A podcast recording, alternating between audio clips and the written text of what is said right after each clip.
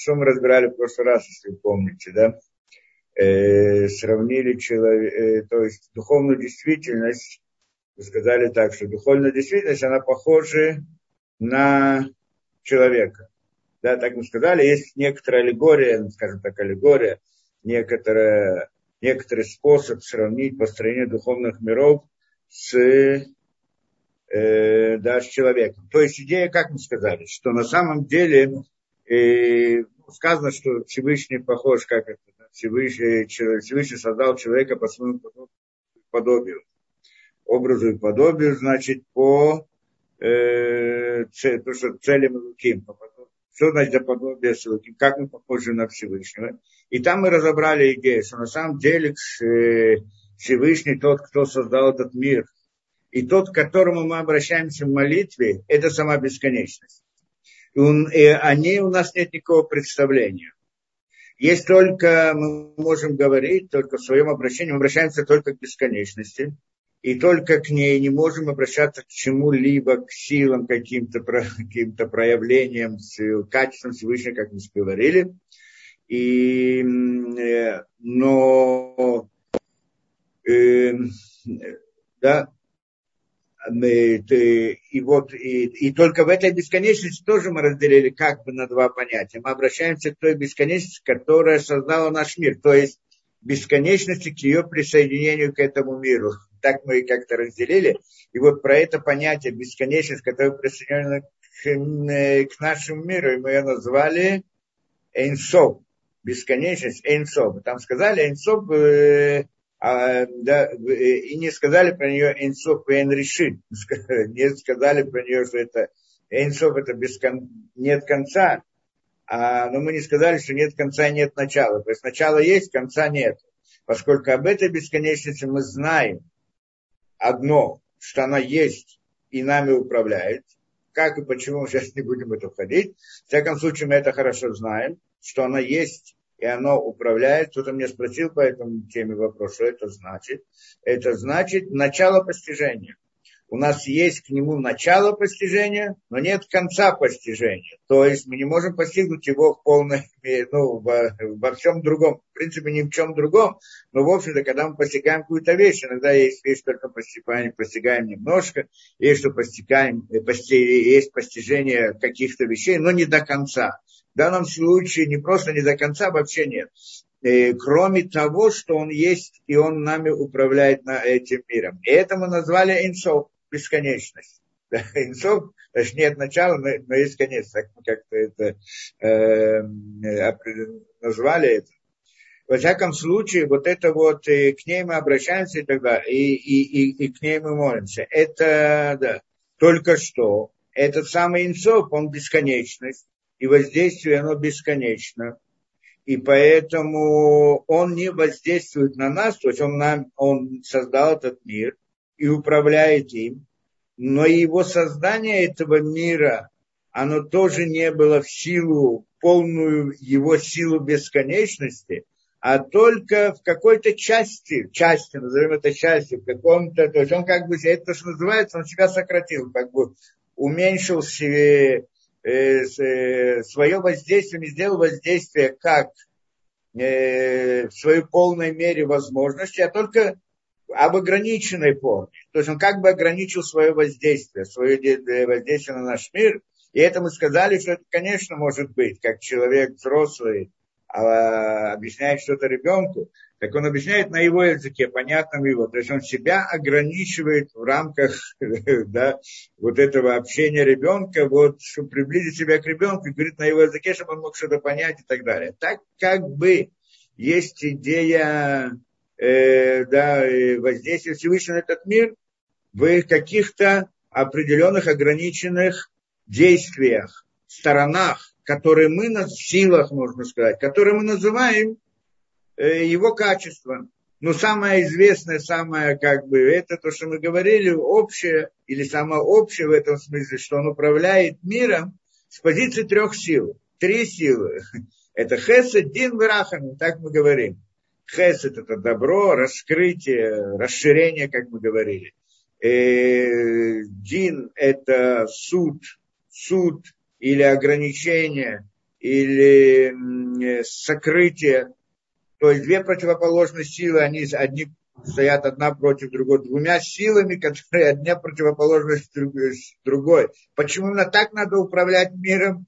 Ну, объясняется в многих книгах и так далее, мы тоже это объясняем. И третье, это как бы гармония между ними, некоторое э, как это, соединение между ними, среднее между, среднее между ними, то, что э, то, что в конце концов становится конечным управлением. И это вот э, называется рахами, милосердие. У этого понятия рахами есть еще более глубокое понятие, ну, более такое обширное понятие, но очень такое обширное понятие само по себе, но в этом смысле мы говорим о, как мы называем это рахамим, хесадин варахамим. И вот это понятие хесадин варахамим есть на нескольких, на нескольких уровнях, нескольких э, сторонах, нескольких понятиях, то есть нескольких э, категориях, я знаю, как это можно объяснить. Во всяком случае, по-простому обратно мы вот это вот э, управление э, рассматриваем на трех уровнях. В замысле, Хесадин Варахамим, в том, что как в управлении, в действии, как должно быть действие, и назовем это замыслом действия, может быть, в самом, ну, в самом действии, как оно должно быть, и в его применении к нашим мирам. Поскольку он воздействует на наш мир. Получается три. Три, три. Три раза по три. Значит, э, три первых, это называется, назовут это по-простому, вы слышали или понять, поэтому я это и говорю, как называется Хабад, Хес Хахма Бинадад. Три других называются Хагат, Хесед Гурати Ферет, и три третьих э, называется Нецаход Исод, Наид тоже. Да? Так это как бы общая, общая схема сама по себе. Кроме этого, есть еще различные стороны воздействия. Тот, кто изучает, он изучает, каким образом, как воздействие оно может пройти в наш мир несколькими другими путями, но это мы говорим там понятие чудес, еще различных понятий и так далее. А это как бы основная форма управления, как это происходит, как Всевышний воздействует на наш мир. И вот это вот понятие Хесадин Варахамим, оно из себя представляет систему управления над нашими мирами. Над нами, в общем над душами. Да, потому что наши миры, они просто так не нужны, если, нет, если мы там не находимся. Да? То есть имеется в виду над нами, а поэтому, поскольку он над нами, а мы находимся в каком-то мире, значит, над нашим миром тоже. Да? Это значит система управления. Как она спускается, как она входит в наш мир, и тоже мы не раз это приводили, я не буду сейчас это разбирать даже на детальном уровне, как воздействие духовное входит в систему, скажем, материального мира, тот, который мы видим, тоже интересно, да, как, э, как это, это вопрос, как мысль с уровня мысли переходит на уровень действия. Человек что-то задумал и сделал, мы тоже это разбирали вопрос. Но это, это воздействие Всевышнего на наш мир. Да, так он, э, так он воздействует на наш мир, и мы знаем, он управляет наш мир, воздействует и так далее. Правильно, что это на самом деле это намного сложнее, но намного сложнее. И сама вот по себе эта схема, она не, как бы не возникла сразу, а это был результат некоторого, назовем этого эволюции, где-то эволюции, но имеется э, некоторого процесса, который называется снисхождением Всевышнего в этот мир, и тогда происходит, и в конечном результате возникла вот такая система управления как бы в трех. Почему надо было вот длинная история для этого, тоже сейчас не будем объяснять, но это, это имеет смысл, что так именно должно было быть. Это было в замысле первоначально, э, что, потому что то, что предшествует этой системе управления, что там нет этих трех сил, не в таком порядке они расположены, или в положенном порядке. Это называется мир, мир награды. А мы говорим о мирах исправления, то есть мире, где происходит работа, действие. В наших мирах действие это вот так. Так оно построено. Это Дин Рахамин, вот на трех уровнях и так далее. А в мирах, которые до этого, это миры награды. Это там мы не, постиж, не постигаем ничего, у нас там нет постижения совсем. И там мы получим эту вот награду, там туда приходит, придет наш мир, мы, кто достигнет этого и так далее, праведники, они входят в то, это, и там получают, назовем это наградой. Но это конечная цель, там, и что там, И там, в принципе, тоже это немножко сказали, что это, в общем-то, идея да, постижения, большего постижения, чем здесь. Намного, намного, много-много раз большего постижения, что, в принципе, там возможно, ей, можно сказать, больше, или как это, тот, кто оказывается там, у него будет это понятие постижения бесконечности в большей мере, чем у нас, как мы сказали. У нас мы знаем только, что он есть, управляет миром, а там, по всей видимости, это постижение будет больше, чем только это. И вот это вот постижение, оно есть награда для, для да, конечная награда, которая дается человеку. Может быть, кто-то Э, да, может быть, кто-то задаст вопрос, скажет, как так, я, я не хочу награду постижения, я достаточно учился в школе, чтобы что-то постигать еще, и там я учился долго, да, и там должен был это, сидеть за партой и все прочее, а, а здесь еще постигать еще что-то, зачем мне такая награда? Мне постигнуть мне это хорошее, мне награду мне хорошую машину дать или хорошую вкусную колбасу, это награда. Но мы сейчас тоже не будем входить в это понятие разделений, да, что на самом деле э, это настоящая награда, а не то, что мы как бы иной раз ожидаем получить в этом мире какие-то преимущества – да, что это на самом деле не является наградой, поскольку это только средство, орудие. Орудие не бывает наградой, не бывает конечной целью, а бывает только способом достижения цели. А мы часто идентифицируем орудие с целью. Сделать из орудия цель, это называется язычество на простом, да, простых понимании, поэтому, да, это да, когда мы стремимся к какому-то совершенству именно в мире природы, значит, ставим цели природные, это в принципе язычество. То мы не будем отходить.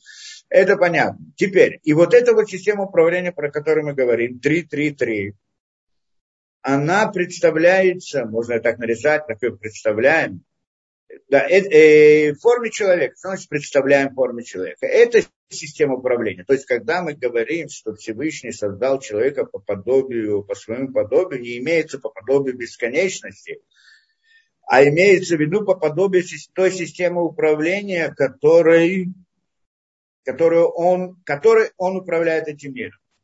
Что значит по подобию той системы управления? Что это значит да, быть э, похожим на вот, э, да, на систему, на эту систему управления, как он это, которую он создал. И это то, что мы пытались, пытались объяснить, что на самом деле человек, да, и там также мы сказали, это написано в самом посуке, там, где написано про это, сказано, Бацелем Элоким Барауту, Бацелем Элоким, по подобию Элоким он создал его. Элоким это имя Всевышнего, которое показывает на систему управления, в общем-то, в общем. А не, не сказано там, что по подобию Юткей Вавкей. Да? Поэтому, если было бы написано по подобию Юткей Вавкей, тогда, может быть, мы сказали бы, что по подобию бесконечности. Но когда он говорит по подобию Элоким, имеется в виду это. По подобию того, кто управляет этим миром. То по подобию этой системы управления. Да? Теперь, и если мы, значит, мы там разделили как бы это на как-то три, сказали три, тоже не будем сейчас объяснять, почему три, ну, да, я хочу вкратце как бы нарисовать схему, а потом сейчас перейти к нашей теме, которую мы хотим сказать. Значит, три первые мы сказали, как типа хаба, то есть показывают на голову. То есть и это три вот этих понятия, три этих силы в замысле да, и, и замысел мы всегда сравним с головой, потому что в голове мы все знаем, что мысли человека приходят через голову, не голова, она мыслит, но э, мысли как-то связаны с головой, в голову они приходят, да, в каком-то смысле. Э, да, голова сама ничего не мыслит, это просто кусок мяса.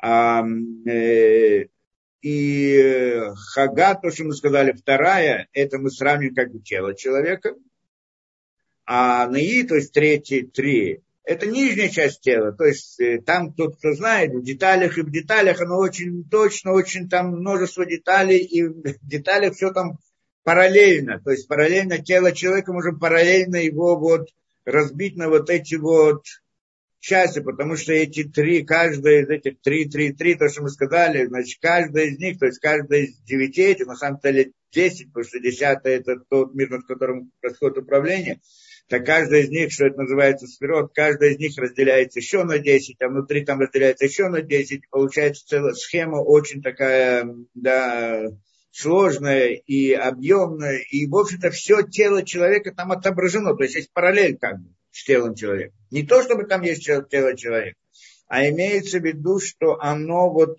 ее можно нарисовать как бы по этой схеме, то есть человеческое тело, оно как бы схема схема вот этой вот построения духовных миров. Только там эти органы, которые мы называем сердце и так далее, поэтому мы говорим, что Всевышний там рукой, правой рукой сделал то-то, левой рукой сделал то-то, или там сердце, или подумал, и так далее. Различные человеческие понятия, когда, мы, когда Тора нам говорит о человеческих понятиях Всевышнего, как бы действиях человеческих, имеется в виду о управлении, э, э о о форме управления, что когда он говорит, скажем, правой рукой он сделал что-то, это имеется в виду мера добра, хесед. Это управление хесед, сейчас оно действующее лицо. Или там э, левая рука это показывает на да, суд, ограничения и так далее, сердце показывает на что-то другое, там почки, это каждый из них что-то показывает. Теперь получается, что как бы и человек тоже он разделяется на три, части, вот разделяем условно, разделяем человека голова, тело и нижняя часть тела, начинается с пупка. Если мы говорим там в деталях, в деталях это пупок, нижняя часть ниже, ниже, ниже пояса, скажем, да, все это. И, та, и, и, и вот много вещей параллельных понятий в, в, в, в построении духовной действительности и в ее действии можно сравнить с понятиями человеческими только они не, там мы не говорим о физических понятиях, а о логических понятиях. То есть, как мы сказали, здесь рука, мы там говорим хес, делать, сделать добро. Мы говорим здесь левая рука, а там это имеется в виду делать ограничения и так далее. Мы говорим там почка, это, здесь это одно, а там совсем другое. Сердце это, мы говорим, сердце духовное, сердце это. Да, мы каждый раз называем название как бы телесное, потому что Всевышний нам хотел дать схему духовных миров. Он хотел, чтобы мы могли ее изучать и постигать. И поэтому он нарисовал схему в этом мире. Где он нарисовал? У нас самих. Что дал нам это тело. То есть наше тело не случайно так оно построено, как оно построено. Для того, чтобы дать нам возможность изучать и постигать духовные миры. Так объясняют мудрецы. Да, все это. Э, и поэтому и есть множество параллелей, как, э, как происходит, э, то, что происходит там, и то, что происходит здесь. Поэтому часто ищем эти параллели, только эти параллели не в буквальном смысле. Там нет физических никаких органов. Просто то, что здесь орган какой-то физический, это как бы э, схематический рисунок некоторого логического понятия, которое мы говорим в духовных мирах, да, как скажем, левая рука, правая рука и так далее, хес, дин, рахам и так далее. Теперь, и вот, э, и, и там вот в этом сходстве мы идем очень далеко. Мы вчера, мы в прошлый раз только так привели, вот, что есть, такое, есть такая схема, есть такое понятие, сказали, что да, это, это, да, это как бы, э, что мы сказали там, что это мера, ее назвали шур пума, то есть рост, как бы, э, да, рост, рост я знаю, как мера роста, не знаю, на русском это не звучит, непонятно, но это шуркума. То есть так как бы можно представить духовную действительность, и, и вот эта духовная действительность, мы говорим, что это в принципе есть система управления. Да? Теперь, и, и вот некоторые параллели, теперь, там параллели, мы сейчас пойдем дальше разбирать параллели, чтобы пойти понять дальше эту идею. Но там мы сказали только в общем, вот есть три и так далее. Теперь, в этой параллели также мы видим еще одну интересную вещь. Голова ну, как это в духовной действительности, там каждый мир, он построен по форме человека. На самом деле, вот эта форма, как логическая форма человека, это э, построение духовных миров. Это каждый мир, он себя представляет такую форму. Каждый парцук, кто знает, что такое парцук, он имеет эту форму. Ну, логически это. Это также мы говорим, человек, каждый человек, он имеет такую логическую форму. Это также сказано про весь мир. Весь мир, скажем, весь мир природы, он тоже форме человека. Только мы не видим это, вот, нам трудно это физически увидеть, в этом какой-то физической картине этого мира, это нам как бы не дано. Но в принципе весь мир природы мы тоже можем нарисовать в системе человека. Более того, э, э, всю историю, всю историю человечества 6 тысяч лет мы тоже можем нарисовать в этой форме человека. Скажем, если вот как человек лежит, так голова это относится до эпохи Авраама голова, там, до потопа эта идея доходит лба, может быть, до глаз доходит, ну вот э, схематическом этом, да, каждое это, каждое надо доходит до какого-то места, э, выход из Египта, это доходит до, ну, э, по всей видимости, это, это идея табура вот в этой человеке истории, скажем так, да, и так далее. Каждый из них, там, там происходит рождение еврейского народа и так далее. Тоже можно всю историю нарисовать в виде, в виде человека. Более того, весь еврейский народ, он сам по себе тоже является, э, виден, э, ну, обозначен этой схемой. То есть есть голова, есть тело, есть нижняя часть тела и так далее. И каждый, кто кому и как относится, тоже это. Э, ну, это понятно, с еврейским народом это понятно, что это так. Поскольку еврейский народ это, как мы говорили, совокупность душ Адама, это, в принципе, душа Адама, которая, искры души Адама, которые вошли в, это, да, в этот мир, как бы, и задача, которая была дана Адаму, которая была, стояла перед Адамом, еврейский народ получил на горе Синай, что он теперь должен эту задачу выполнить, то есть взять на себя эту, взять на себя эту вещь. Это так. Другие народы тоже у них есть эта схема. Но как, не, не у каждого народа, а у всех вместе. 70 народов, как мы сказали, говорили, есть еврейский народ, и еще 70 народов. Так эти 70 народов вместе, они тоже представляют из себя целостную структуру в рамках своей, своей предназначения, то для кого и как они были созданы, предназначены.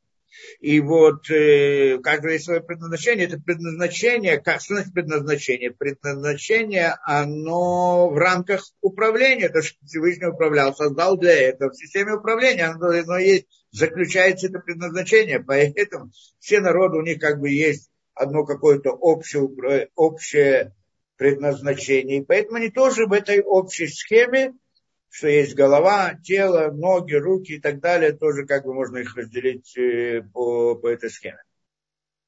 Э, Более того, мы говорим так, еще мы там что сказали, что на самом деле, э, на самом деле, как мы сказали, значит, три, три части головы, три части тела мы сказали, значит, когда, как там мы говорили, есть множество миров, и каждый мир он как бы построен по этой схеме.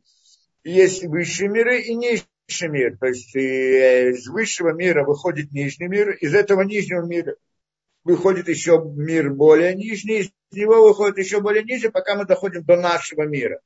Теперь каждый этот мир, он, э, процесс его возникновения из предыдущего, он тоже похож на процесс создания человека. Там мы говорим о понятиях Э, да, понятиях зачатия, беременности, рождения, вскармливания, роста и так далее. Пять этих понятий, что тоже параллельно э, с понятием сферот, оно тоже имеет место, только, естественно, в логических понятиях нет там физических вот этих, да, э, и, и, но вот это тоже, тоже есть, это понятие возникновения. Теперь, получается еще одна вещь, что нижний, э, высший мир, он создает нижний мир. То есть нижний мир, он как бы его ребенок в каком-то смысле. Там есть мужская сторона, женская сторона, отношения между этими сторонами, параллельно отношения между мужчиной и женщиной. Поэтому мы всегда сравнивали, когда мы говорили о любви, мы тоже сравнивали эти понятия, любовь ко Всевышнему, любовь это, да, значит, как, как мы это тоже говорили, что еврейский народ, он по отношению ко Всевышнему, как ребенок. Нет, как, нет, как э, ну, по отношению ко Всевышнему, то, что мы называем там Всевышним идеей управления, это как, как, э, как женщина, а Всевышний это как мужская сторона, как, как муж. И вот соотношение, и поэтому там, да, да, это понятие любви, как должен относиться любовь к Всевышнему, как любовь женщины к своему мужу. И это в одном понятии, э, да, это, здесь тоже есть некоторая параллель. Теперь, еще есть параллель какая, что когда высший создает нижний, то получается, что это значит? Как он возникает? Мы говорим о рождении, рождение и так далее. Откуда происходит рождение? Рождение человек порождает следующее поколение, каким образом? Нижней частью его тела.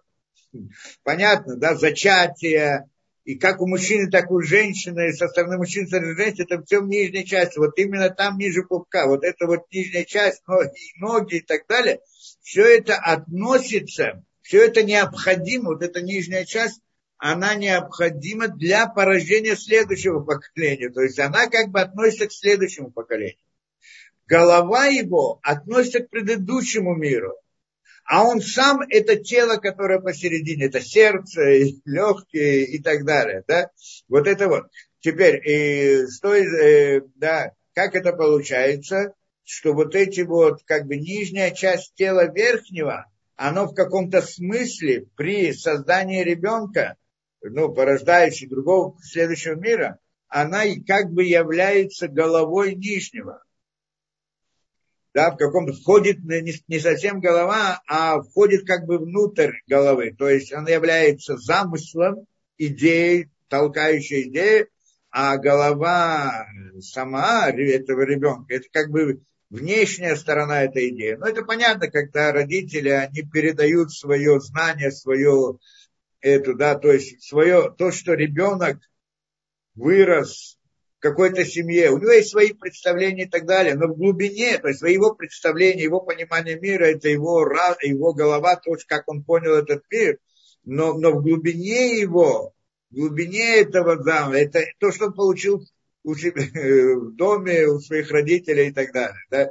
Кто-то скажет на генетическом уровне, кто-то скажет на уровне воспитания, кто-то еще скажет, не принципиально, но это получается, что голову он получает от, от родителей, да, то есть верхняя часть мира, вот это вот хабат, то, что мы говорим, оно приходит из нижней части верхнего, да, то есть из, ну, да, из, скажем, ноги, да, как бы ноги верхнего, они создают голову нижнего.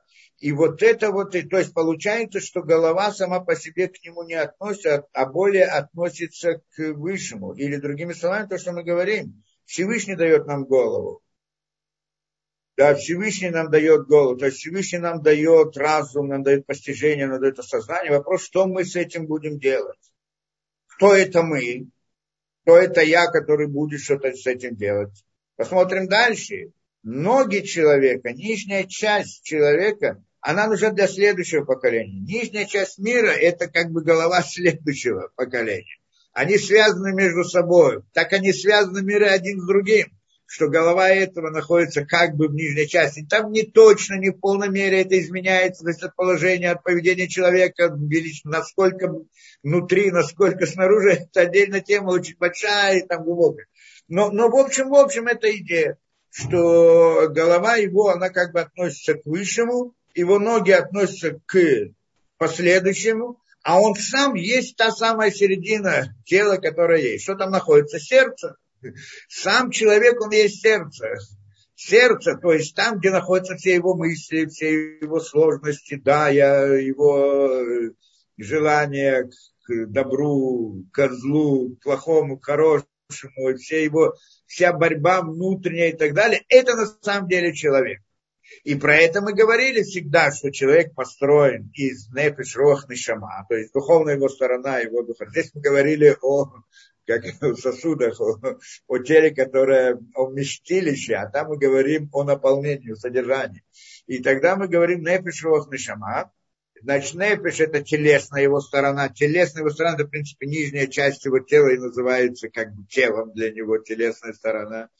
Э, э, голова это его, э, да, это его разум, его сознание, его идея, для которой он был создан. Это относится к, к высшему.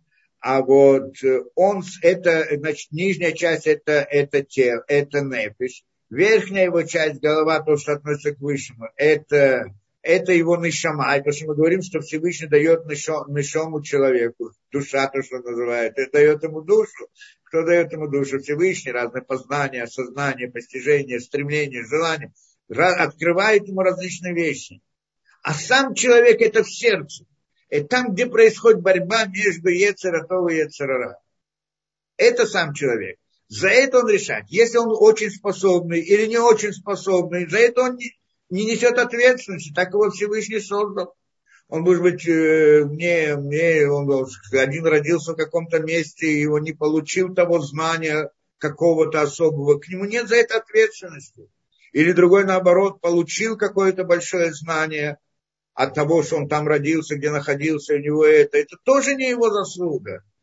Его заслуга это когда, что он с этим сделал. Он даже может быть самый как бы простой человек. Но на том уровне его простоты у него есть стремления плохие, стремления хорошие. И стремления, они встречаются в сердце. Не сердце физическое, естественно, мы говорим, да, ну, в теле оно отображается физическим сердцем, а сердцем другим. Почему назвали сердцем, тоже приводили это не раз, да. Это, как это, центр, э, на самом деле сердце, в чем функция сердца физического человека, в чем функция? Оно толкает кровь, правильно? То есть толкает физиологию организма, то есть оно толкает организм к действию, то есть дает ему функционировать. Если не будет толкать сердце, оно не будет. То есть она вызывает деятельность э, организма. Когда мы говорим о сердце в духовном смысле, это имеется в виду тоже, это то, что приводит человека к действию, но в смысле духовным, к поступкам, хорошим и плохим. Оно толкает его к хорошему и толкает к плохому, вот там внутри сердца. Вот это вот так. Точно так же, как сердце физическое толкает а толкает кровь, толкает это, да, физическую деятельность организма, то также духовное сердце, оно вызывает, толкает, вызывает духовную деятельность человека в смысле его поступков. Хорошие или плохие, добру или козлу. И там встречаются эти силы, хорошие и плохие, да, внутри него сердца. И там это, там этот человек, это он сам. И это мы назвали рох когда-то, да, что на самом деле человек это рох. И, и Руах, из тот, кто знает и слышал, что такое, в общем-то, да, Руах, да, самый Руах, как он э, обозначается в гематриот, э, да, имен Всевышнего, что это Руах, так это 45, поэтому Адам он 45 тоже. Алиф, Далит, Мем, что это 45. Ну, не буду приводить сейчас точно, что это имеется в виду. Во всяком случае, как-нибудь, когда там приводили. Но это на самом деле, это и есть человек, Адам, сам по себе, вот этот рог, вот это вот, где он там переборет, как он сделает, так далее, что он сделает, как он будет воевать. Этим оценивается человек. Он может быть очень умным. Ну так что, умным тебе голову дали, свыше дали. Ты здесь при чем? Он может быть делать это, да? Он может хорошо бегать. Хорошо бегать. Это тело, телесность. Тоже дается тебе телесность. Здоровый, сильный большой и так далее. Всевышний дал тебе тело для, как скажем, для деятельности, будущих поколений. Будущее поколение так называется, поступки человека тоже называется будущее поколение, чтобы выполнять их, делать как орудие. Это значит телесность. И, э, а вот решение делать добро и зло, оно находится в сердце. И вот это вот сам человек. То есть это, это мы говорим параллель, э, параллель, которую вот видим между человеком, между духовной действительностью. Она нам так специально все было построено, и так было, поэтому так было построено наше тело, что мы можем смотреть на тело и исследовать духовный мир. Это как говорят, для того, чтобы познавать духовность как-то, для того, чтобы познавать секреты мироздания, надо посмотреть внутрь самого себя. Да, надо посмотреть внутрь самого себя. Так это многие говорят, что тот, кто увидит философия, я не говорю о евреях, философии, чтобы узнать мироздание, нужно увидеть, можно увидеть его внутри самом себе. Тот, кто это говорит, я не знаю, что они до конца понимают, что они говорят. Но, в принципе, это очень правильно. Внутри человека заложена вся вот информация, вся, как это, да, вся идея вот это вот мироздания. Правильно мы здесь говорим о мироздании, только том, том мироздании, которое с, э, занимается ну, системой управления, в смысле мирах исправления, а не тех мирах выше, которые там, где получают награду, у нас нет там никакого постижения. И это значит, э, да, и это мы сказали, это некоторая такая параллель, это понятно. Но мы идем дальше. И дальше мы здесь идем, это в принципе Нефшахаем, он приходит и приводит там дальше некоторую параллель, которую мы должны понять, которая касается нашей, нашей темы. Да? Э, что мы, тему, если вы помните, мы продолжаем разбирать вопрос молитвы. И основной вопрос, который мы хотим выяснить, что значит всей душой, молиться Всевышнему всей душой. Мы так и не объяснили это, но это вот после того, что он приведет все эти объяснения промежуточными, потом поймем, что значит всей душой, да, Бахоль Навшиха. Молиться всей душой. Да, для этого мы вот, он, значит, Навшиха приводит все эти детали и дает все эти объяснения и так далее. И вот здесь еще одну, если помните, мы еще одну параллель привели между человеком и Всевышним как у человека есть душа, так и, и у Всевышнего как бы есть душа. Не у Всевышнего, а у той самой духовной действительности, про которую мы говорим. Потому что то, что параллель мы что говорим, что есть у нас, э, да, мы говорим, что человек, он похож на Всевышнего, имеется в виду на ту систему управления, которую он создал, на Элоким, не на Юткей Бабкей, да, на, на Элоким он похож. Элоким это та самая система управления. Ну, в общем, что я говорю. Получается, и вот там же мы тоже можем смотреть, как на человека. Подобие. Какое подобие? Кроме того, что мы рассказали в деталях, и еще войдет чуть-чуть немножко больше в эти детали. Кроме этого есть другое, как бы с более общей стороны. У человека есть э, тело и душа. У человека есть тело и душа. И когда душа находится внутри тела, он живет. Когда душа выходит из этого тела, он умирает. Да, так мы это понимаем. Что значит смерть, тоже вопрос, не будем сейчас входить вот это, да, но, но, но вот это общее понятие мы понимаем, да, что то, что если, когда, когда, как человек живет, что душа находится внутри тела. А если нет, э, выходит, то, то значит, он умирает. В каком-то смысле мы говорим то же самое о системе управления система управления, мы сказали, что это качество Всевышнего, и они воздействуют. Но они воздействуют только тогда, когда как бы душа находится в них. Что является душой в них? Свет от Всевышнего. Вот то, что мы говорили, Юткей Вавкей, которая есть, она входит в эту сферу, входит в эту сферу, заполняет ту и приводит ее в действие. Как мы сравнивали, что есть машина, у машины, да, э, станок, да, как скажем, предприятие, и там много разных станков. И каждый станок делает свое действие. Но для того, чтобы он делал действие, ему нужно подключить к электричеству. Во все станки, э, электричество, оно выходит во все станки. Это то же самое электричество во всех станках. Но каждый станок в результате этого делает свое действие. Почему?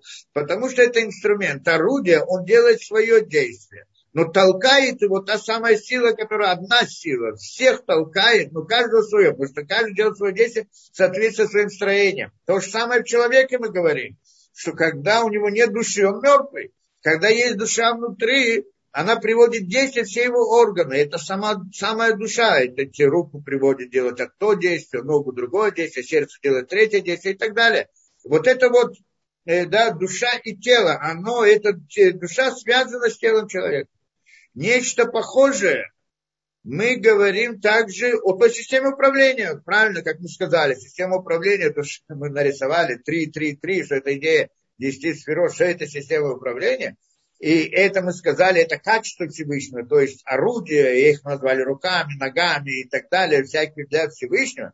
А для того, чтобы она функционировала, нужно, чтобы вот свет вошел внутрь. Душа ее, ее душа, которая относится к ней, значит душа, электричество. То есть то, что толкает его к действию, вошло внутрь нее. Оно может войти, а может не войти. Если она входит, одно воздействие на наш мир. Если оно не входит, другое воздействие на наш мир совсем другое. Оно отличается. Чем отличается? Когда свет входит внутрь, то преобладает сила раскрытия. Это что такое раскрытие в этом мире? это идея отсутствия недостатков. Уменьшаются недостатки, значит, изобилие, все хорошо, нет войн, нет проблем, нет бед, нет, нет, это все успешно успевается и так далее. Это как бы расширение, не расширение. Когда же отсутствует, то тогда эта система управления действует только с позиции ограничений. Это что мы называем динем, динем кашим, тяжелый динем, да? Что значит тяжелый динем? Нет света, так есть только сокращение. Ограничения. И это выражается в нашем мире как недостаток, как войны, как проблемы, как боль, да, боль как болезни, эпидемии и так далее. Теперь, от чего это зависит? Войдет ли эта душа в те духовные миры или не войдет? Да, от чего? Мы сейчас попытаемся понять это, но мы до сих пор объясняли, только сейчас он приводит некоторую параллель, которая очень интересна, и мы ее хотим рассмотреть.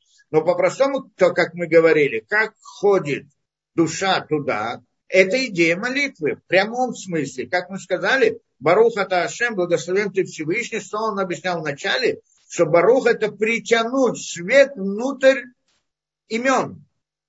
Да, называет имена притянуть свет. Откуда? Из бесконечности. Эта душа, этот свет, эта душа, эта энергия, она приходит из бесконечности, она дает жизнь этому, да, она дает жизнь этому скажем, телу, духовному телу, назовем это телом, да, э, то, что назвали систему управления. И она должна войти в него. Как она входит? Посредством молитвы. Когда мы говорим Баруха Ашем, мы притягиваем свет, если мы говорим это правильно, с намерением и так далее, и так далее, то тогда она притягивает свет. Тогда мы говорили, куда притягивает свет в эту сферу, в другую сферу. Это уже отдельный уровень молитвы, о котором мы не говорим, но даже по-простому, человек молится по-простому, то вообще свет этот входит везде. Это мы называем, что Всевышний сам знает, что нам нужно, что нам не нужно, и он решает, что да, что нет. да? А если в частности мы придем, и тот, кто может молиться в частности, то есть э, сказать Всевышнему, в какой именно сферу он хочет, какую именно часть этого тела он хочет свет – да, это, то тогда это, это особая вещь, да, тогда это очень большой уровень, да, очень большая молитва, и тогда, тогда, если он это может, то тогда свет именно приходит в это. Я пытался недавно, у нас был вопрос, пытался объяснить на примере вот это, как, как это понять, почему надо Всевышнему говорить, Э, куда он должен ходить, и что он, каким, какой сферой он может действовать, или каким качеством должен действовать, почему я должен ему приходить и объяснять, что я хочу, да? то есть он не знает сам, что он хочет. Конечно, он знает все, что человеку нужно, все, что человек хочет, ему это, да, но, но он хочет, чтобы мы сами это определили. Почему? Потому что тогда это, это Э, э, этим то, что мы сами определяем, что и как, да, тем самым мы как бы становимся в каком-то смысле в параллели со Всевышним, в том смысле, как бы соучастником его в создании мира, потому что идея ввести духовность в эту систему управления, этот свет, это значит создавать что-то в этом мире, потому что результат приходит в этот мир в больших разных открытиях, раскрытиях и так далее. Получается, что не только Всевышний, но и человек, он как бы участвует в этом действии. А мы сказали, что Всевышний создал этот мир для того, именно для того, чтобы дать человек, чтобы человек был соучастником Всевышнего создания мира. Это как бы та самая награда, про которую мы говорим. Соучастником, и тогда это, это и поэтому ясно, что он знает, что нужно человеку, и что человек у него хочет попросить. Но он хочет, чтобы человек сам знал, что он хочет, попросить и мог обратиться так, как это, тогда это другой уровень человека, и это то, что он от него ожидает. Мы это еще сравнили с другим примером, что как учитель обучает ученика. Это одно дело, что приходит, да, прослушал лекцию, потом приходит ученик к учителю, прослушал лекцию, урок, все хорошо, и говорит, вот, объясни, я ничего не понял, объясни мне еще раз. Вот я не знаю, я, вот, у меня есть вопросы непонятны. Ну ладно, так он Учитель понимает, что он не понял, он начинает заново разбирать то, другое, третье. А когда приходит ученик и говорит, знаешь что, вот, вот это я хочу, чтобы ты мне объяснил. Вот это вот, он задает вопрос. Из вопроса учитель видит, что он все понял. И только одну деталь какую-то он не понял. И вот эта вот деталь, это, это что учитель хочет от него, а наоборот он ожидает от него, чтобы пришел с именно конкретным вопросом. Вот именно вот это я хочу. А мы как говорим, что э, в сути, в сути, что такое система управления? Это система э, да, обучения, постижения, раскрытия и так далее. Это получается, как бы он приходит, вот говорит, вот именно это я хочу, вот именно это я хочу узнать. Это значит, что он все понял, а вот это вот, он хочет больше, хочет узнать, хочет понять, хочет так далее, и так далее. Конечно же, учитель тогда будет очень рад, что он именно это он хотел, чтобы к нему пришел ученик и попросил, объясни мне эту сферу или эту сферу, что остальное я понял. Э, а когда он приходит и говорит, значит, я ничего не понял, объясни ему вот, вот. Тогда он тоже ему объяснит. Но это другое объяснение. Да, и это мы называем два вида молитвы. Молитва, которая частная, в деталях, та, которая, ну, это, ну, сегодня говорят, что люди не находятся на том уровне, чтобы молиться такую молитву. В всяком случае, это, эта молитва называется со стороны лица, я обращаюсь к лицу Всевышнего, с лицо, со стороны его лица. То есть, или, скажем так, Всевышний да, отвечает мне на эту молитву со стороны лица. Это, да, с его лица как бы приходит ответ. И там, тогда, когда человек так молится, он может задать конкретный вопрос и получить конкретный ответ. Поэтому, когда он молится таким образом, то то, что он молится, он и это конкретно получает. Это прям сразу, это, да, это там, да, человек сказал, а Всевышний сделал. Кто говорят тоже, что праведник, цадик Гозер, Вашем Микаем, то есть праведник, устанавливает, а Всевышний выполняет. Есть такое понятие. Почему? Потому что как же он, Всевышний, у него слуга у него, прямо наоборот.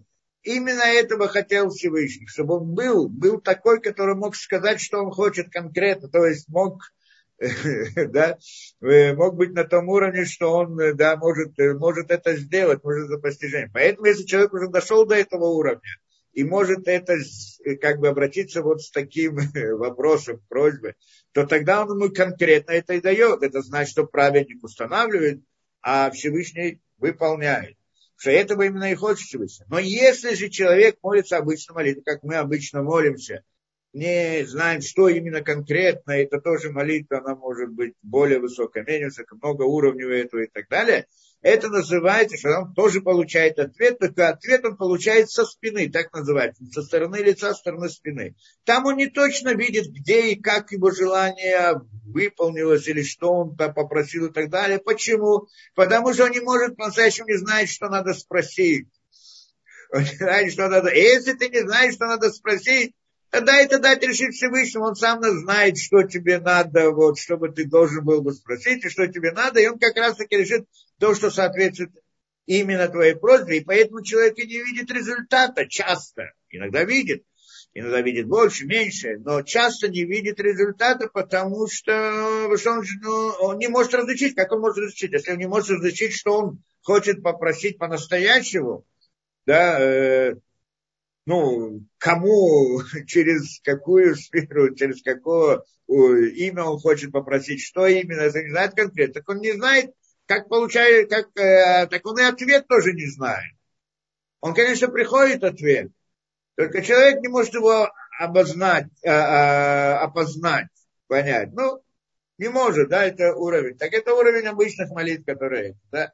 Беседер. Но это, в принципе, идея.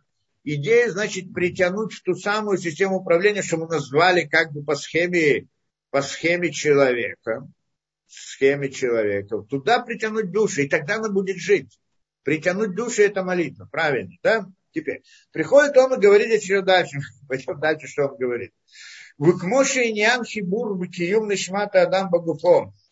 Гуалидех лаваштия, бильтам типа Значит, точно так же, как присоединение души человека к телу, оно посредством еды и питья, у Бельтанга и без этого, то есть без еды и питья, душа отделяется от тела, человек умирает.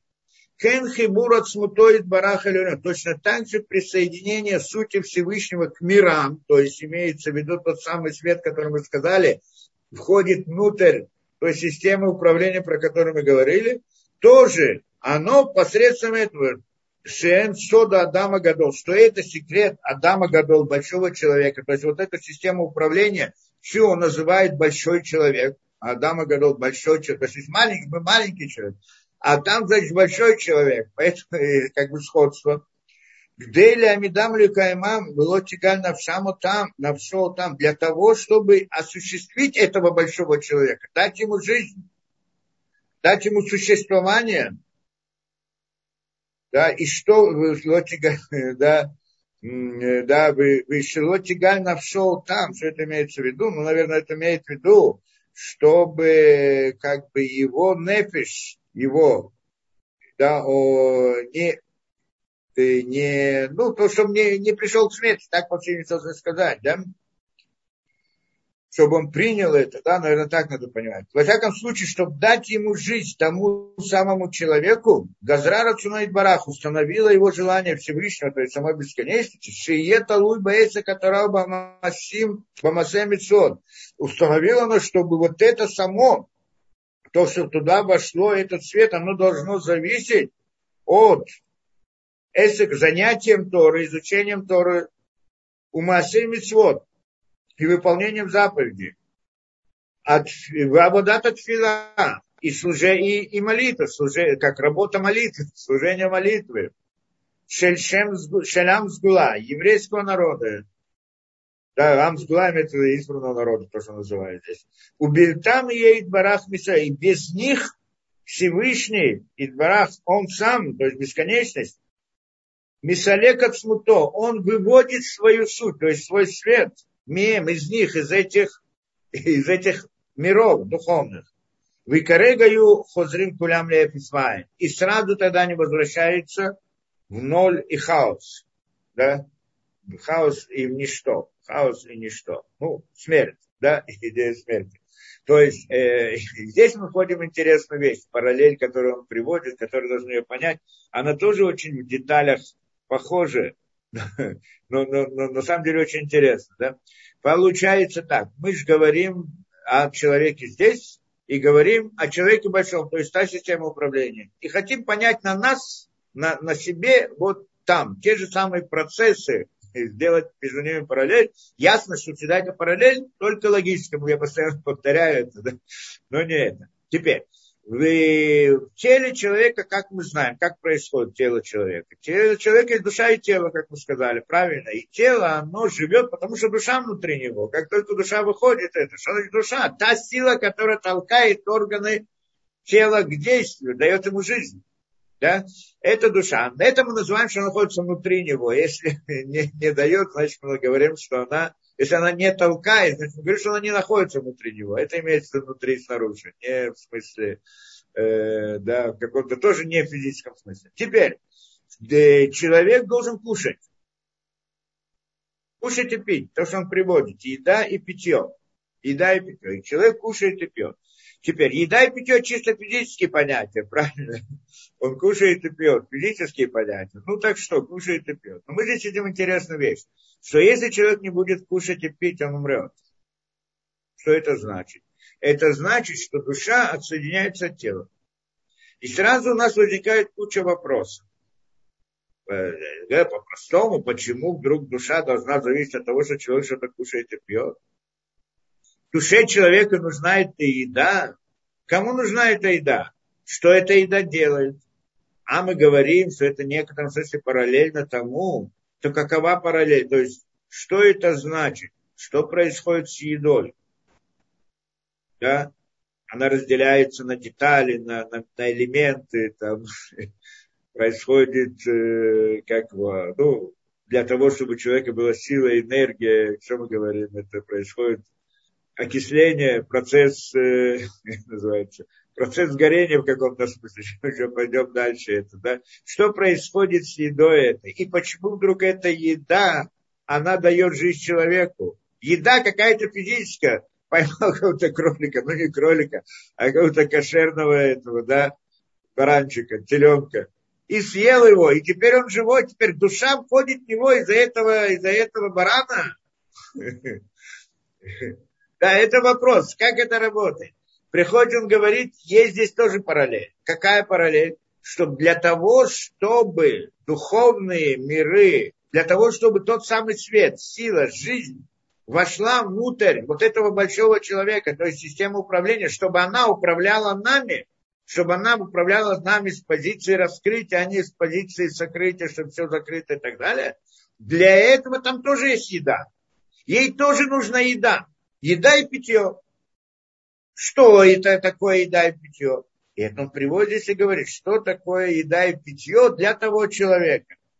Это эсека Тора, Маасе Митцвот, вот это цвела. Это вот хорошее, как это, изучение Торы, поступки, хорошие поступки в смысле выполнения заповедей и молитва. Эти три вещи, они являются едой для, для этого. Мне кажется немножко непонятно, как это еда, да? как это похоже на еду. Но, но по-простому, как бы логика понятна, мы сейчас пытаемся пойти, войти в детали, может, нам что-то у нас это получится. Так, э, э, э, да, по-простому это так. То есть, что это значит? Тело физическое. Для него еда должна быть физическая, понятно, да? Еда, он физическая еда, он кушает, и она, значит, и душа к нему присоединяется. Хорошо. Вы, тот самый большой человек системы управления духовной понятие, система управления, правильно? И его еда должна быть соответствующая, да? Значит, что такое ее еда? Это поступки людей. Хорошие и плохие. Значит, плохие они приводят к нарушению, сейчас мы это еще будем говорить, но заповеди, изучение Торы, то есть то, что через выполнение со стороны евреев, еврейский народ, когда он выполняет то, что он должен выполнять, это является едой для вот той системы управления. Тогда она будет жить. Когда есть евреи, которые соблюдают и выполняют эти, э, да, соблюдают законы Торы, изучают Тору и молятся, тем самым вот та самая духовная сторона, тот самый свет входит в эти. А если он не будет это делать, это как будто бы для того человека не было еды и питья. Если нет еды и питья, какое-то время происходит, отсоединяется. И он, душа выходит из тела в том человеке. И тогда он умирает. Что значит умирает? Мы приходим в систему хаоса. Разрушение миров полностью.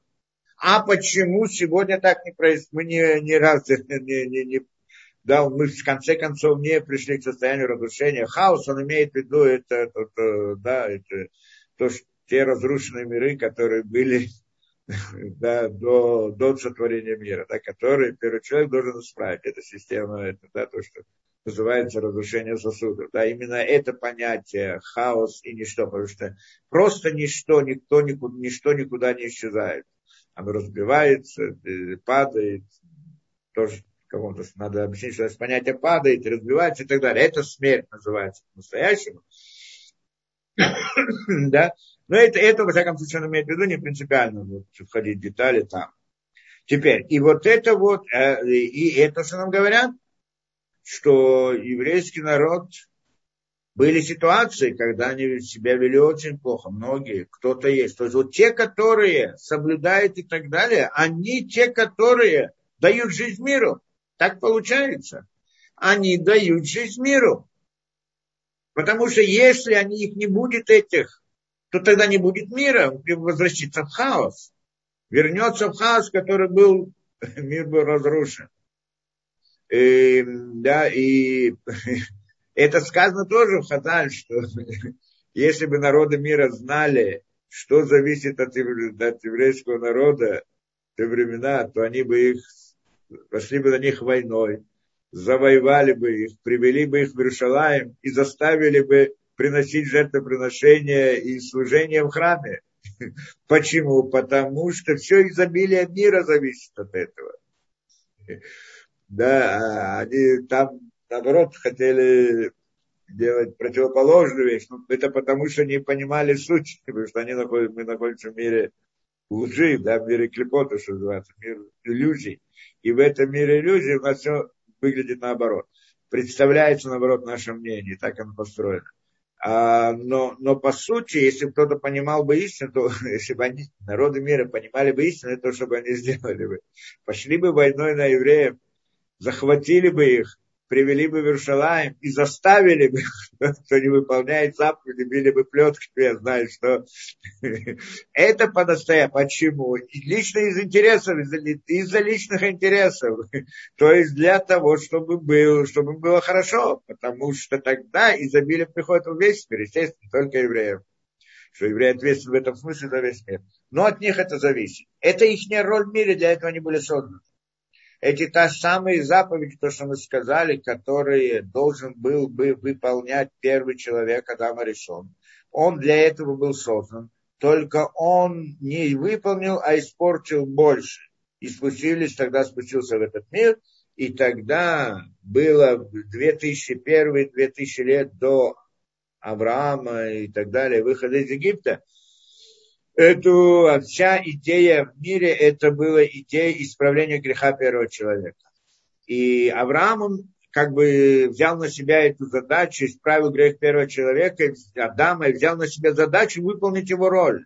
И заключил союз со Всевышним, что он и его потомцы будут эту роль выполнять. То есть берут на себя эту обязанность. И, конечно, любой другой из другого народа, кто захочет на себя взять эту роль, точно так же, как Авраам взял на себя роль, эту роль, потому что он не был евреем первоначально, да, точно так же каждый другой, который может взять на себя эту роль. Но, в принципе, если не взял, не взял, он не обязан. Но, но те, которые вышли из, из потомства, потомства Авраама, на них это от рождения, эта роль на них как бы возложена. И это в чем идея этой роли? Выполнить ту самую роль, которую должен был выполнить Адам, для которой он был создан, перед тем, что он согрешил с момента Авраама он как бы исправил его грех. А теперь надо делать эту работу. И вот эта работа была дана в законах Торы. Законы Торы, 613 заповедей Торы, это в принципе и работа, вот это э, да, выполнение роли первого человека, для чего он был создан. А что он должен был сделать? Он должен был восстановить те миры, которые были разрушены задолго до сотворения его. Да, то, что мы говорили, что, были, что Всевышний создавал миры и разрушал, как это сказано, да? Что это имеется в виду семь миров. И, и, да, и вот эти вот эти и, и задачи, то есть Всевышний специально разрушил эти миры для того, чтобы была потом работа людям, Адаму, а потом еврейскому народу, и их восстановить эти миры. И это идея нашей задачи, для чего... Да. И вот эта вот задача, она в 613 заповедях. И поскольку те миры, которые были разрушены, они были задолго до, этого, до нашего мира исправления, о котором мы говорим, мира управления, потому что это было задолго до того, то, что то, с чего началась эта система управления, про которую мы говорим. Еще не было, это как это в мирах награды, то, что мы назвали. Она была, вот это вот разрушение миров было там. И поскольку нам та реальность, она совершенно непостижима, поэтому и митцвот Тора мы тоже не постигаем. Сути, мы не знаем, зачем нужно одевать филин, зачем надо говорить какое-то благословление, зачем надо там кушать мацу, что это дает. Нет объяснения на это. Почему нет объяснения? Потому что суть этого, оно не находится в рамках нашего мира. Оно в рамках другого мира, другого мироздания, в котором у нас нет постижения. Но когда мы это делаем, мы справляем то, что там. И это задача народа, когда пришел. Может быть, даже наоборот, а именно специально мы ее не постигаем. Всевышний специально нас поставил в реальность, что мы не можем осознать суть этого да, исправления. Почему? Потому что тогда бы мы делали бы, мы тогда бы сказали бы так, вот, вот это, да, вот это вот, я вижу то, что нужно исправить, это же хорошо это исправить, мне будет от этого выгода, польза и так далее, и поэтому это делаю. И тогда митцвот, может быть, они так, поэтому, и тогда митцвот они не будут во имя Всевышнего, а какой-то выгодой. А здесь мы говорим, я не, ты не знаешь, что это такое. Я не знаю, что это такое и, и спрашиваю Всевышний, зачем мне это нужно тфилин одевать? Он говорит, правильно, что ты не знаешь, но я у тебя, я попросил тебя. Я хочу от тебя. Та самая система управления нам говорит, да, что мы это, и то, что она нам говорит, нами управляет, мы говорим, что нам Всевышний говорит. Говорит, выполняй. делай, вот я тебе даю. А что это, зачем это? Там очень важно. Это я хочу. Сделай это для меня. И тогда, когда мы делаем это во имя Всевышнего, именно тогда мы исправляем это. Что если бы мы знали бы, может быть, да, так наверное, что если бы мы знали бы, что именно это точно делает, осознавали бы эту реальность саму по себе, то есть есть, которые учат, изучают, но все это изучение, оно только поверхностное. А вот если бы мы знали бы суть вот этих вот это, то тогда, может быть, это это, эти заповеди, они не, были, не доходили бы до цели, потому что тогда мы делали какие-то расчеты, что вот это так нужно, так нужно, еще это и так далее, занимали бы. А здесь мы делаем это во имя Всевышнего, ради Него, и тем самым получаем награду. Потому что делаем это во, во имя, а не для какой-то выгоды.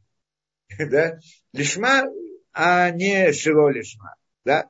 Вот это, видимо, это дает нам идею лишма. И вот это вот лишма, оно то, что нужно Всевышнему. За нее он дает нам награду. Он этот мир разрушил только для того, чтобы дать нам возможность сделать лишма. Да, сделать во имя Всевышнего что-то. Так должны понять эту вещь. Да, и дать нам, как бы он разрушил миры, и говорит нам, теперь вы исправляете. А зачем? Почему? Не знаю, я хочу. Я хочу для меня, для меня, ради Всевышнего. В этом мы проявляем любовь ко Всевышнему и прилепляемся к нему. И это само по себе есть награда для нас. Так надо, надо понять всю эту вещь. То, э, во всяком случае, э, во всяком случае, это, да, это то, что мы говорим.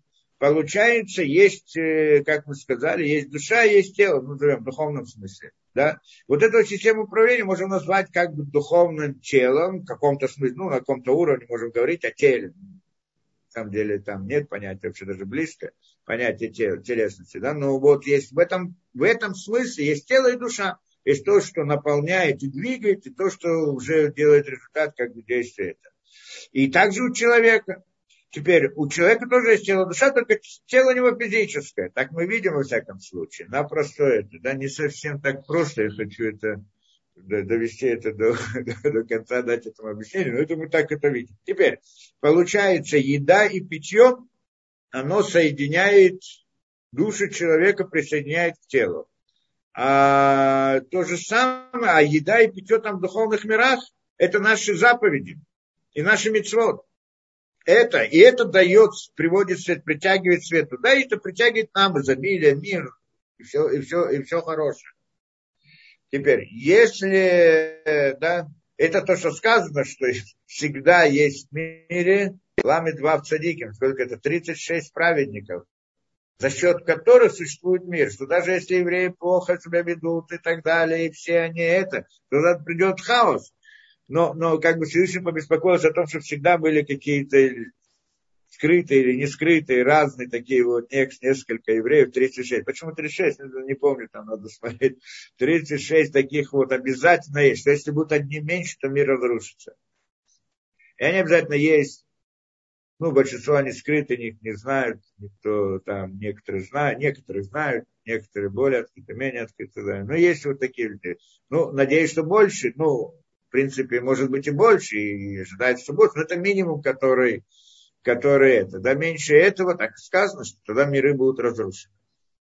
Если будет меньше этого. То, во всяком случае, дальше мы идем. Вот та же параллель, э, да, ту же параллель, мы сейчас хотим понять, что это значит питье и, и да да, как это физическое питье еда, как мы можем понять это, сравнить это с духовным понятием. Но мы пойдем дальше. Еще одну параллель, которая здесь тоже важна, и мы это уже не один раз приводили, это и идея э, параллель с храмом. Еврей, храм, который был в Иерусалиме. Что он как бы, э, как это называют, центром мира и соединением между миром природы и миром духовным, что все изобилие приходило в этот мир через храм. А теперь, когда он был разрушен, этот храм, он находится как бы внутри каждого еврея, в сердце еврея. Там находится храм.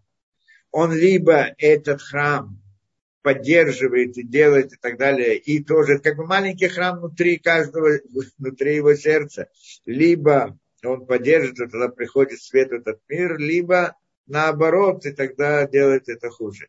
Но, но, но у нас это сейчас, в частности, каждый еврей еврей. Вот как бы это. А тогда это был весь народ, и храм, он был вот тот самый храм, который он соединял между духовным и этим. Да? Только что, э, почему там тогда так, а сейчас так, там был другой уровень совсем. Поэтому там были много чудес, много. То есть там был другой уровень, мир находился в другом уровне, намного выше и больше. И, и, да, и поэтому там раскрытие было больше, и поэтому там был один храм. Потом мы опустились на более мелкий уровень, ну, скажем так, что это разбилось на детали у каждого человека есть. Теперь, и вот когда мы смотрим на храм, он тоже построен по этой схеме. Человека, как мы и сказали. Каким образом? Я не буду говорить о всем храме, он там чуть-чуть сложнее, но вот то, что в Торе записано, мешкан. Мешкан, как это, скиния завета, то, что называется. Это хорошо нарезано в Торе приводится и так далее. Но это то же самое, что и храм, только там храм, там есть некоторые добавления, которые надо это отдельно объяснять. В всяком случае, схематично оно то же самое. И вот тот, кто знает мешкан, как он построен, значит, мешкан это такой двор, ну, там есть размеры, не буду приводить, значит, двор, а внутри дворя, как называется, скиния, по-моему, скиния на русском так называется, оэль муэд, внутри него. И он разделяется на две части, этот оэль муэд внутри.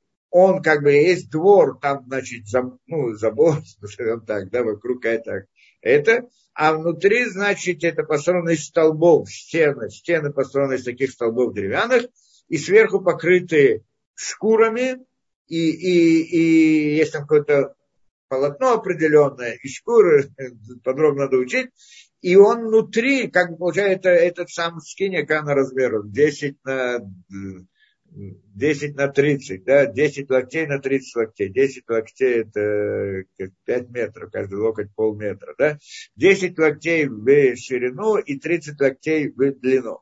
Теперь, и там он делится тоже на две части. Первая часть где делится там, где э, э, да, э, 10 локтей на 10 локтей. С западной стороны, он так бы стоял, с западной стороны этого этого Оэля, потому что он стоял с запада на восток. И, и, и, значит, 10 на 10 с одной, это была некоторая занавес, которая преграждала там, и это 10 на 10, это было, значит, э, да, это называется святая святых, а как бы снаружи этого 20 на 10. Как бы этот э, сам Оэль Муэд, скиния, что там она построена из столбов, как такой э, прям, прямоугольник, что треть его, треть этого прямоугольника, верхняя или первая треть, что оно становится квадратным, 10 на 10, оно является Кодыши Кадышим, святая святых, а та, которая 20 на 10, она является, называется Койдыш. А то, что снаружи, во дворе, называется, э, ну, Хацер, так называется, Хацер, да, это. Теперь, и получается, и там были, значит, были расположены вот святые вещи. Вот в самом Кодыше Кадашиме, там 10 на 10, находился Арона Койдыш, то есть как это, э, ковчег завета, да, то, что сделал Зеленик в пустыне, и там были, внутри были э, скрижали, которые получил Моше, ну, вторые скрижали, и осколки от первых скрижали, и Тора там находились вот это. Это то, значит, ковчег, который несли на плече, на плечах, да, значит, двух сторон и так далее. И ас в, в Койдыш, то есть в это 10 на 30, там находилась с одной стороны э, минура, светильник, с другой стороны находился стол с, вот, с хлебами, 12 хлебов, лехем апаним, там множество деталей, ну, э, не будем сейчас всех объяснять, долго объяснять, и еще находился чуть подальше у входа, э, ближе к, к входу находился, э, как это, Мизбе Хаза, золотой жертвенник, маленький жертвенник, на котором делали воскурение. Воскурение Кторет. Да, воскурение, да, как назвать это. Теперь, а во дворе снаружи находился жертвенник большой или медный, то, что называется, да, э, Мизбеха не хочет, и там на нем приносили жертвоприношения. Жертвоприношения. Теперь эти жертвоприношения, мы говорим, это параллельно молитвам. Так мы говорим, что мы, почему мы молитву установлены параллели жертвоприношения. Поэтому идея, то, что мы говорим молитва, работа молитвы, это работа жертвоприношения. Что в те времена, когда мир находился на более высоком уровне, эта молитва, она была тоже на более высоком уровне, что она выражалась в жертвоприношениях. А когда мир спустился в другой, так это перешло только на понятие молитвы. И мы там разбирали, как вдруг жертвоприношение, такое физическое явление, физическое, зарезать скотину и так далее, оно является вдруг чем-то духовным, которое, я знаю, как мы говорим, что параллельно молитве, что оно приносит, как это, да, что оно делает, соединяет духовное с материальным. Это идея. Соединяет душу мира, мира природы. Мир природы тоже, как человек мы сказали, да? И, и, и, чтобы она жила, это жил этот мир природы, нужна эта сила, вот это изобилие, источник энергии, это та самая душа, она входит в мир природы и оживляет его. Для того, чтобы она делала, она должна получить еду. Еду это жертвоприношение. Почему мы называем это едой? Потому что если мы сейчас нарисуем этого, вот, э, построим это по схеме, как мы сказали, то получается, что здесь тоже есть схема человека. Вот этот вот э, квадрат, там, 10 на 10, что там находился Арона Койдыш. Арона Койдыш называется головой. То есть мы видим здесь тоже три части. Вот это Койдыш Акод Кадашим, значит, 10 на 10. Это 20 на 10, это то, что снаружи, чуть снаружи за, за э, да, вот этим занавесом, это называется койдыш, и это вторая часть. И третья часть находится во дворе, да, э, что это жертвенник. В принципе, вот эти три части, это как три части человека. Голова, тело и нижняя часть тела голова – это Кодыша Кадашим. Если мы войдем в детали, Мальбин, есть один из комментаторов великих, он подробно-подробно разбивает, раз, э, в подробностях разбирает каждый время. Я где-то в лекциях приводил это, что, скажем, это второе, как голова, у нее есть череп, есть, э, как это, две оболочки на мозг, так точно это вот прямо параллельно но это, это Арона Койдыш, это вот э, ковчег Завета и там есть тоже, он построен из, как это, э, как, это, как бы три ящика, и ящик два золотых и один деревянный, золотой снаружи, потом деревянный, а потом внутри золотой, так он получается такой. Внутри находится как бы мозг, параллельно мозгу. Это идея вот это вот скрижали и книга Торы, и там тоже разделяется на, на два, потому что скрижали-то два, как два полушария, да, на, на левое повышая правое повышая. Здесь пять заповедей, э, как это, на скрижалях записано 10 э, заповедей, да, как говорю, 10 рассказов, э, да, э, Серета Деброд, 10 этих. Значит, 10 этих высказано на одном, 10 на другом. То есть это голова. Там в деталях, в деталях, параллельно голове человека. Ну, в логическом, естественно, все это, да. Теперь, следующая часть, это 2 на 10 это, значит, с одной стороны э, светильник, семисвечник, а с другой этот, этот вот шулхан, стол с этим лехом по ним, там 12 хлебов и так далее. Одно из них это параллельно сердцу, а другое это параллельно легким. Я уже не помню, как там, по-моему, по-моему, минора, это, это сердце. И там тоже, если мы смотрим детали, и в деталях мы находим строение и того, и другого как, ну, а, да, вот этот вот стол, если кто знает, как он там на нем эти хлеба расположены, в двух понятиях, два этих по шесть, да, две таких столба, в каждом там хлебах шесть хлебов и так далее, это как два, две части легкого, да, и там оно еще разделяется и так далее, в деталях и деталях тоже может провести параллели и так далее, этот жертвенник золотой тоже как-то там сравнивается. Теперь, ну, мне здесь интересно другое. Снаружи находится и медный жертвенник, на котором приносят жертвоприношение. Вот этот жертва к чему соответствует? Нижней части тела. Здесь что там нижняя часть тела? Желудок. Здесь приходим, вот если параллели мы делаем, это желудок.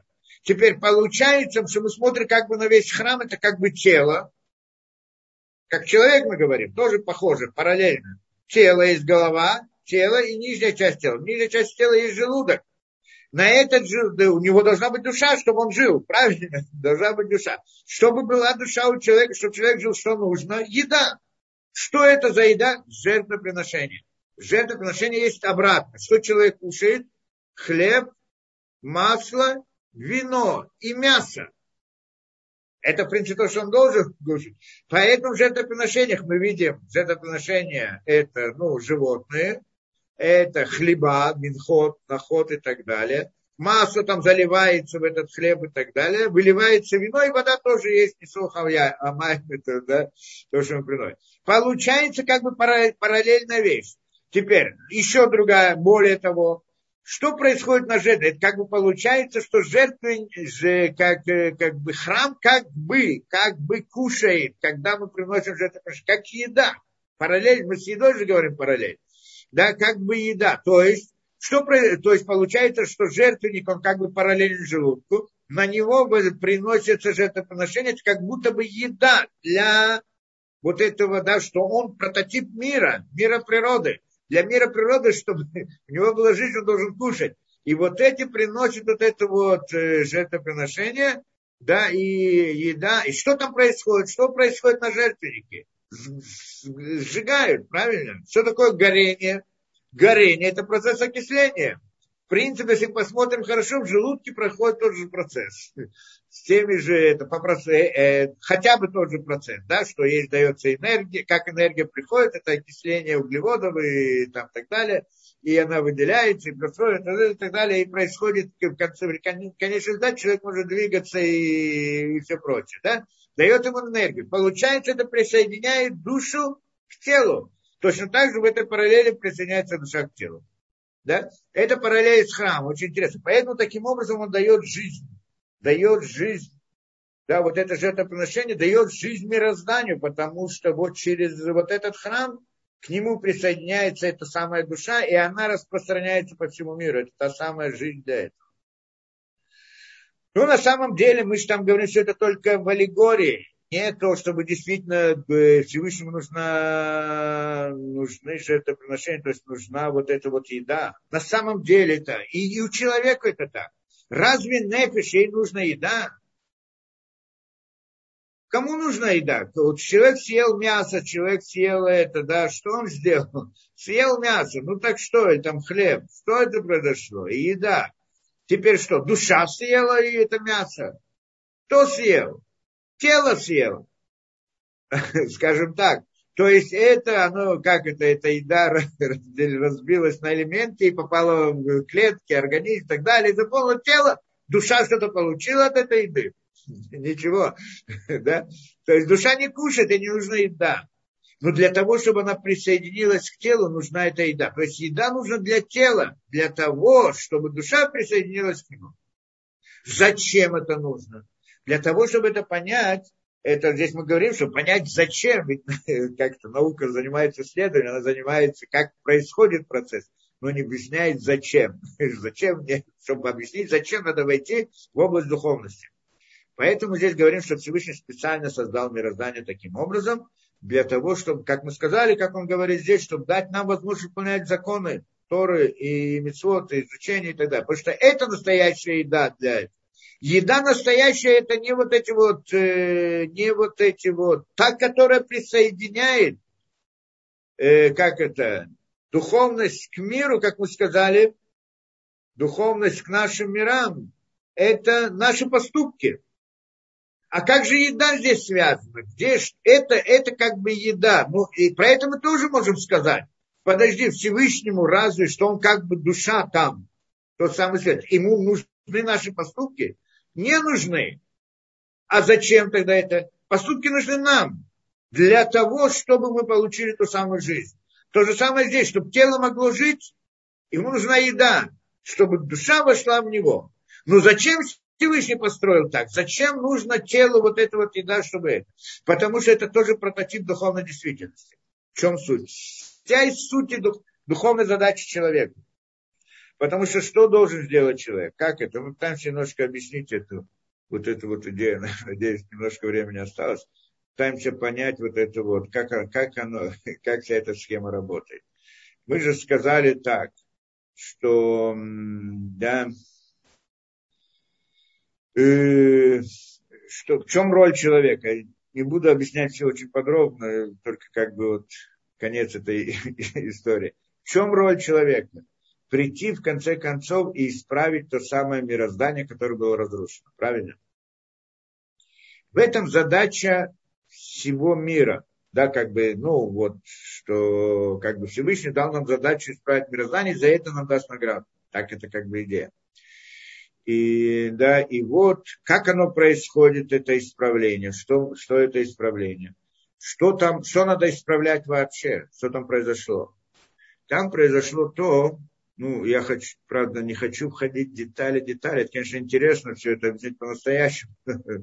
Может быть, какой-то другой, если, да, э, другое это, в другом месте. Но вот эту, но, но хотя бы принцип понять, что там происходит. Что было разрушено в тех мирах, да, до этого, что было разрушено. Было разрушено, скажем так, первоначально Всевышний, он привел некоторый мир, создал некоторый мир, который включал в себя добро и зло вместе. Назовем это так. Истину и ложь. Почему? Что первое создание, которое оно есть, оно же было совершенно. Что такое совершенство? Совершенство – это целостность всего. Целостность всего, она объединяет в себе все. И поэтому первоначально, в том самом свете, которое было все, понятно все. Возможность хорошего и возможность плохого. Естественно, только эта возможность плохого, она была хорошая, потому что она была заполнена добром, скажем так. Да? Уже так. То есть как э, совершенство, оно включает в себя все.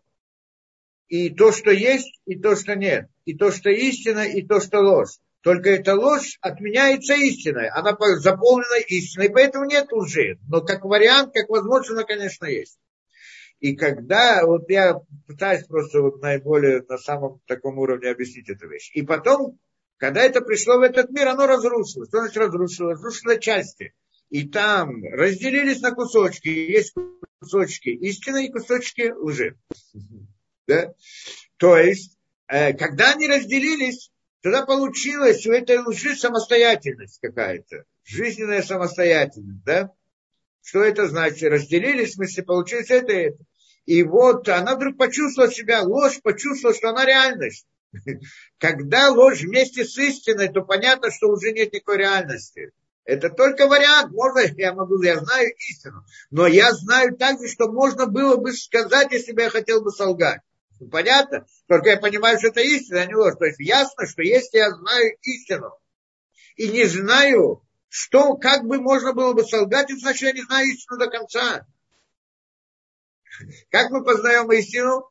Переходим, отрицаем зло. Таким образом, отрицаем ложь. Отбрасываем ложь, тогда мы познаем истину. Отбрасываем ложь. Что значит отбросить ложь? Выделить истину и отбросить ложь. Это значит, а как она вдруг перемешана? Это, это, да, иной раз, иной раз я думаю, что ложь это истина, а истина это ложь. Как может, я могу подумать, что истина ложь и ложь это истина? Когда они не находятся в целостности в одной связке, а разбиты на кусочки. Здесь кусочек лжи, кусочек истины и так далее. И вот когда это оказывается на, на очень низком уровне в наших мирах, получилось, что вот эта вот ложь, она стала властвовать. Это, что мы назвали миром клепот. Что значит властвовать? Что сегодня все идеологии, всякие мировоззрения, всякие представления и так далее, каждый человек может сказать всякую глупость и всякую эту, и значит, давать различные объяснения и так далее. Разбить это можно, чтобы разбить это надо, чтобы он, э, недостаточно, чтобы я его объяснил, надо, чтобы он захотел услышать. А он должен приложить усилия, должен думать, прилагать это. А люди, они слабые, и нет возможности проследить до конца всю и, и цепочку логических исследований. И человек, в принципе, не хочет этого, потому что внутри у него есть те самые плохие желания, как мы сказали, что плохие желания это само по себе тоже обман, тоже ложная идея. Когда я хочу что-то плохое, какую-то... Э, я думаю, что это хорошо. Это тоже ложь. Человек делает какой-то запрет. Почему ты делаешь запрет? Потому что мне приятно. Я этого хочу. Что значит я этого хочу? Я думаю в своем сознании, что это хорошо для меня, поэтому я это хочу. То есть, как бы я себе говорю, правильно это нельзя, но это же хорошо. То есть, когда я говорю, я приятно, я имею в виду, что это хорошо. Это ложь сама по себе, потому что это плохо для меня тоже. Но я этого не вижу. Я вижу, как будто это хорошо. Получается, это ложь. То есть, есть идеология лжи, что это снаружи. Есть Ецерара внутри человека, ложь внутри него, когда он ощущает, что как то зло, которое он хочет сделать, он думает, что это хорошо. Это тоже ложь. Что это хорошо для него. Так он думает. Правильно, что это нельзя, но мне это хорошо, мне приятно. Это неприятно, это плохо, но он не видит, он видит только, что это приятно. Это тоже идея уже. Получается, у нас есть. Иногда ему приходят истинные мысли, истинные идеи, истинные эти, да? И вот это получается, находится, значит, что мы как бы находимся в мире лжи, где истина находит, как бы осколки истины находятся в плену у осколков лжи. Назовем так. Причем ложь, она преимущественная. Почему? Потому что есть сокрытие, потому что мы не видим истину. Потому что есть сокрытие, поэтому мы не видим корни вещей. Поскольку не видим корни, не видим, откуда начинается, можем придумать все, что угодно. Можем придумать все, что угодно. Это идея мира лжи. Так он построен. Мы в этом мире находимся сейчас. Какая задача наша? Вы, как это то, что сказано в Игре еврейские мудрецы, лялот несет душа, поднять искры святости. Что значит поднять искры святости? Выбрать из этой лжи искры истины. Вывести это наружу и показать, что это истина. Как она выводится? Посредством изучения Торы, постижения, выполнения заповедей. Изучение Торы это как бы я выделяю это из всех мнений различных. И выполнение заповедей я как бы выделяю это внутри своего сознания, отделяю зло от добра. Потому что почему я, не хочу выполнять, но я себя заставляю. Тем самым я перебарываю то самое ложное мнение внутри себя, что делать зло для меня это хорошо. Это да, получается, как бы отделяю зло, добро, я добро выделяю из зла. Разделяем, они перемешаны здесь, и я не знаю, я вижу добро, думаю, это зло, да, зло, думаю, добро, и так далее. Истина и ложь, ложь и истина. Теперь я выделяю вот эти вот искры истины изнутри, изнутри них. Это разделение. Я делаю это разделение. Как это разделение? Что это за разделение? Можно разделить на части, на детали, на детали, детали, на детали, детали. Это то же самое в аллегории, что, что происходит с едой в организме человека, что она разделяется на детали. Причем что происходит? То, что хорошее входит в тело, а то, что плохое, выходит наружу. Разделение, отделение добра от зла. Поэтому это та же самая параллель еды. То же самое есть э, э, просто тело физическое. Мы же говорили не один раз, оно же не, его же нет на самом деле. Это картинка, которую дает нам Всевышний. А зачем он нам дает? Чтобы мы могли изучать духовную действительность. Для этого нам дает. А на самом деле настоящая еда. Что такое настоящая еда? Это наши поступки для духовной. Это действительно еда. А здесь еда, это только картинка.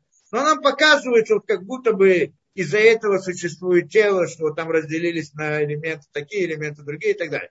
Но в принципе вот эта еда, то, что разлагается на элементы, это нам показывает Всевышний, что нужно разделить добро от зла, выделить. Это называется выборка. Это мы делаем выполнение митцвот. То, что называется берурим на языке, там, кабале и так далее. Берурим, выяснение. Как мы это делаем? Мы выделяем это берур, да, выделяем добро и зло. Как я выделяю? Потому что когда я говорю внутри себя, это, это, это запрещено, я его не буду делать, а вот это я буду делать, потому что это добро, это хорошо, это что Шмитара говорит, я отделил одну реальность от другой внутри самого себя. Выделил это. Теперь то, что зло я оттолкнул от себя. Вытолкнул из души своей, скажем так, правильно. Теперь я этого не хочу. Я хочу только добро. Это правильно, что человек один раз сделал, а потом не выдержал еще раз, значит, он еще не оценил. Но в конце концов, после многих раз, вдруг он говорит, подожди, подожди, я, это, я больше этого не делаю. Он отделил добро от зла. Приходит к нему какой-то с какой-то идеей, какой-то идеологией, он говорит, подожди, это зло, что, что ты говоришь. На самом деле Всевышний создал то, сделал то и так далее, разбил эту теорию, эту идею. Он тоже разделил, выделил добро и зло, потому что в каждой ложной идеологии, как мы говорили, обязательно есть искра истины какая-то. Он всегда начинает с чего-то, с какого-то, давайте начнем, я знаю, там, да, справедливость, добро, равенство и так далее. И на этом строят самые разные гадкие теории, выводы и так далее. Так идея, значит, разбить это. Не то, что надо идти с кем-то спорить и кого-то там переубеждать, нет смысла, потому что человек входит в эту идеологию, потому что он хочет внутри себя, он хочет себе разрешить различные запреты, поэтому он принимает всякие идеологии. И, и, и поэтому невозможно его переубедить, потому что он же это хочет внутри себя. Это для него только оправдание. Когда спорим человека, человек, который хочет постигнуть знания. И он только не знает, он ошибается. И с ним можно спорить, можно объяснить, можно доказать. А тот, кто это идеологию, свое знание, он использует для того, чтобы оправдать свое вот эти вот плохие склонности, так это я его разобью его, это он скажет, хорошо, это нет, у меня другая теория, и так далее, это помогает, не работает. Но, но для себя мы должны это сделать, и тогда мы отделяем добро от зла. Это выделить искры святости, то есть мы выделяем, говорим, что так, то, что ты, то как бы искра истины, которую ты приводишь в свою идеологию, она совсем имеет другую вещь, другой смысл, другую идею. Мы ее выделили. Так выделить добро и зла, разделить между ними и собрать к себе. Это как бы похож процесс еды. То же самое разложение, выбрать хорошее, взять себе, а остальное, значит, выйти наружу. Теперь, что происходит дальше? Происходит дальше, человек, э, да, ну, это, в принципе, здесь параллель сюда. И тогда душа входит в этот телесность, дает ему жизнь. Это мы называем, что когда тело чисто, тогда душа в него входит. Когда в теле есть необходимый организм, элементы, которые нужны, тогда душа в него входит. А если он будет кушать разные вредные вещи, то душа не войдет в него, скажет, зачем мне это нужно? да? Понятно как бы параллельно этому э, в духовных мирах наши поступки, они являются едой для этого. Но здесь пойдем чуть, чуть дальше. То есть само разделение, само разделение на детали добро и зло, то, что мы выделяем, это, это мецвод. Теперь, и теперь, что происходит дальше? Мы, да, тот, кто слышал, мы немножко говорили, как происходит. Мы сравнивали все с с путем рождения. Просто здесь мы сказали вкратце, сейчас пойдем больше.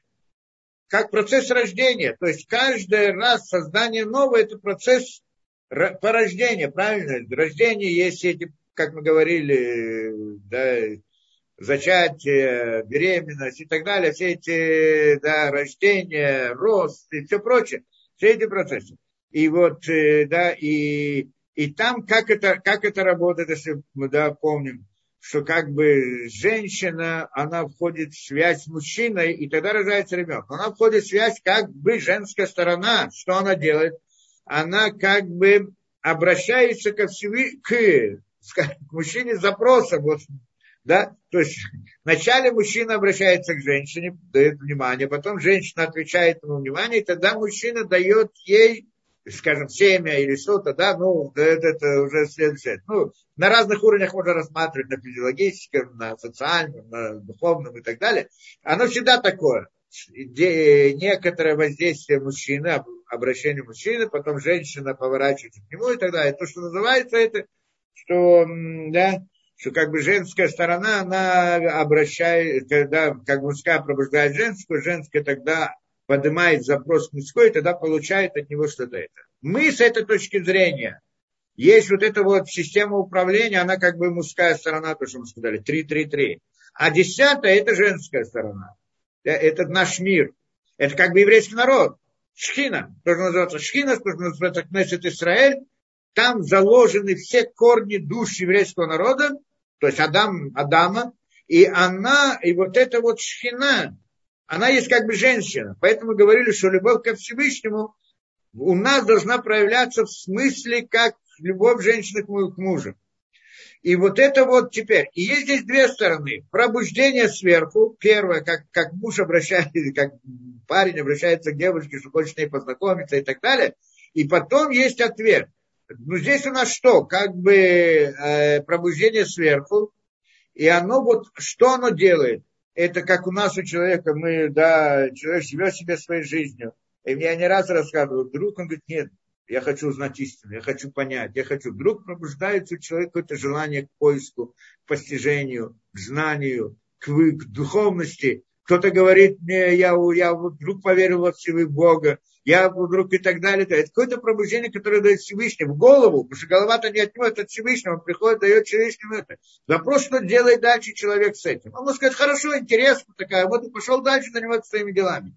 А может взять в это действие и начинать делать действие, что результат это. И вот потом приходит к что надо выполнять заповедь, надо делать что-то. И он начинает делать заповеди делать, ну, хорошие поступки, кто как назовет, это не важно. Мы это называем заповеди, различные хорошие поступки, выполнять, следовать Торе. Что эти действия делают? Заповеди разделяют, отделяют плохое от хорошего. Что потом происходит? Потом происходит запрос ко Всевышнему. То есть это называется поднятие мана, кто, кто знает это понятие. Что это значит? Как бы я теперь это, это поднимаю ко Всевышнему. Смотри, вот это я то, что сделал. Теперь Всевышний дает следующий э, э, маг, то, что называется, да, следующее пробуждение сверху, что оно уже заполняет, как бы исправляет э, вот этого, да, то, что э, да, дает тот самый свет, тот самый жизнь, и в общем в этот момент поражается новая действительность. Какая новая действительность? Новая задача для человека. Теперь он должен делать новые вещи. Как это другие мецвод, другие, новая задача, ну, он сейчас с этим справился, теперь новая. Как она работает в психологии человека? Этот процесс записан в книгах, а вот как это в психологии человека, это интересно. У нас это как это работает? Человек вдруг решил, что вот я сейчас у него какое-то пробуждение было, кто-то ему что-то рассказал, что-то услышал, что-то видел, и далее. Говорит, все, вот сейчас я буду вот вести себя по закону. И начинает делать. Кто-то начинает соблюдать субботу, кто-то начинает соблюдать кашрут, еще что-то, какие-то вещи. Как это процесс происходит? Очень интересно. Все эти действия мы называем отделение добра от зла. Как оно происходит? Вдруг человек делает, скажем, в субботу начинает соблюдать. Для него это такая игра поначалу. Ну, ну, можно зажечь, можно зажечь, но я, ну, я попробую не зажечь, попробую так. Проходит какое-то время, и вдруг он чувствует, что не может больше зажигать свет в субботу. Происходит какое-то изменение внутри человека. Как это происходит? Есть так, бывает, что человек что-то делает, что-то он, как он с какой-то слабостью своей поборолся, а потом он снова сдался, снова борется, снова сдался. Но вот когда он уже делает часто, вот много раз перебарывал себя в какой-то этой, вдруг происходит внутри него какое-то качественное изменение, он уже больше, для него это завоеванная область. Все, не, как можно сказать каждому религиозному человеку, скушать некошерную вещь. Он так воспитан, он так родился. Это в нем заложено. Там у него нет свободы выбора даже. Где у него свобода выбора? В других вещах, которые он должен делать, там, не делать, там где-то, да, в изучении Торы, каких-то заповедей других и так далее. Но вот это уже завоевано. Теперь он пошел, потом, теперь перед ним стоит новая задача. Продвинуться дальше. Он начинает делать что-то, тоже делает это схематично, технически. Может да, может нет где-то так. Потом в какой-то момент вдруг это становится его личностью, его сутью. Оно завоевано. И появляется, и он приходит к новому. Все это, вот этот процесс повторения вот этой идеи рождения. Почему? Первое, то, что делает вот это вот э, человек, он де, э, пришел к нему пробуждение от Всевышнего. Это мадж, пробуждение сверху. И тогда он начинает выполнять, делать что-то технически делает тут. И вот он старается, старается, старается. И теперь это называется, он сделал выборку, он выбрал добро и зла. И это посылается к Всевышнему как запрос. Вот я это сделал. Что это запрос в этом запросе заключается? Что я выполнил ту работу, которую это, и сейчас дай мне другую работу. То есть дай мне ребенка, ну, в языке физиологическом, дай мне другого и тогда он поднимается, и тогда сказано, что Всевышний после этого посылает ему второе, как мы говорим, семя э, ну, физиологии. То есть сначала он обращ, дает ему, обращается, потом, да, как внимание, потом, значит, женская э, сторона обращается к мужчине с запросом, и тогда он передает ей для создания нового, нового создания нового мира, нового ребенка. Что это создание нового ребенка? Имеется вот тот самый свет, который сейчас входит в него. Он тот, который создает у него новое рождение. То есть он сейчас становится новым человеком. То есть в этот момент то, что до сих пор он делал технически просто так, потому что это теперь стало его реальностью. Теперь, скажем, он делал, соблюдал субботу, старался не зажигать здесь, не зажигать там, не делать нарушения, не делать, каждый раз следил. И вдруг в какой-то момент в него приходит новая реальность, что теперь он не может вести себя другим образом. Он так, он, это его реальность, это его суть, он не может нарушать больше. Так это действительно, где люди могут это сказать. То есть что произошло? В него вошел новый свет, это тот самый свет, который шел в него. Второе пробуждение сверху вниз, в женской стороне. Что теперь? Теперь перед ним встает новая задача выполнить другие вещи. Это новая действительность, это как, как новый ребенок. Да?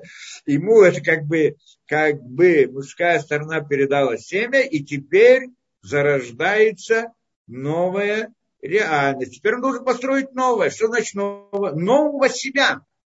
Ну, мы говорим всегда в параллелях, аллегории и так далее. Здесь ребенка, здесь поступки человека тоже называются ребенком, как мы говорили. То, что выходит от него. То, что исходит из него, это поступки человека. Ребенок это следующее поколение, которое то же самое, что я что-то сделал, теперь я перед тебя создал, теперь ты должен создать, идти дальше. Потому что э, родить ребенка не просто физически родить, также воспитать, обучить, показать и так далее, передать ему как бы факел. А, а вот этот процесс как бы происходит несколько раз в жизни человека. Вот он что-то достиг, и тогда он получает этот свет и становится его жизнью его реальность, он не может уже больше нарушать здесь. А он за это уже даже за, как, ну, как бы награду не получает. Ну, как бы получает, но там нет у него свободы выбора, потому что он на это. Тогда он, перед ним встает новая задача. Вот эта новая задача, это как бы создать новую реальность, то есть создать как бы нового ребенка, да, как мы говорим, новое. Это, это параллель. Получается, это, да, это и, да, и это, ну, кто знает, эта идея, вот, я просто пытался на таком языке человеческом объяснить идею поднятия мана и мад, да, два этих обращения ко Всевышнему, обращение, да, не, как это, два обращения мужчины к женщине, да, и ответ женщины, и это вот в понятиях вот э, логических, тоже по той же самой параллели, как мы говорим, отношения между нашим миром, между Всевышним, да, по отношению этого. И вот же, и да, и это, и это мы видим. То есть, на самом деле, как мы говорим, еда – это только, еда – это физическая еда, дает жизнь, что душа входит внутрь человека, а еда духовная, то есть это заповеди, которые я выполняю, они, тогда душа входит в него. Что это за душа? Это то самое новое создание, которое мы сказали. То самое ощущение, что я больше не могу нарушать это. Это вошел у меня, новая душа вошла в меня. Это понятно? Другой человек я сейчас. Изменяемся. Сейчас мы потом другой уровень, потом другой уровень. Каждый раз это, да? Эта идея, да, порождения, это то, что мы сказали, это значит еда, это наши поступки, туда входит. Только мы хотели объяснить это в деталях чуть-чуть больше, потому что в деталях на самом деле там очень много, чуть больше, как эта духовность, как эта душа входит в, в да, ну, как бы в тело, для, и создает для того, чтобы было создание нового и так далее, как происходит дальше процесс, э, следующий процесс. Еще мы должны знать, что на самом деле вот это вот то, что мы сказали, тело, да, физическое тело это всего лишь рисунок, как мы сказали. А по настоящее тело, что такое настоящее тело? Это мы говорим, что такое настоящее тело? Настоящее тело, действие тела, настоящая рука, ну, это не настоящее тело, только рисунок. А тело это то, та духовная реальность, которая заставляет мое тело двигаться и так далее. Это когда я пошел когда я решил двинуть, сказать что-то, это значит, я как-то, мое намерение, оно включает разные мышцы, которые начинают двигать там зубами, языком и так далее. Вот это вот, вот эта вот причина этому, сказали, это духовная действительность, она не находится в природе. Вот это и есть то самое высказывание.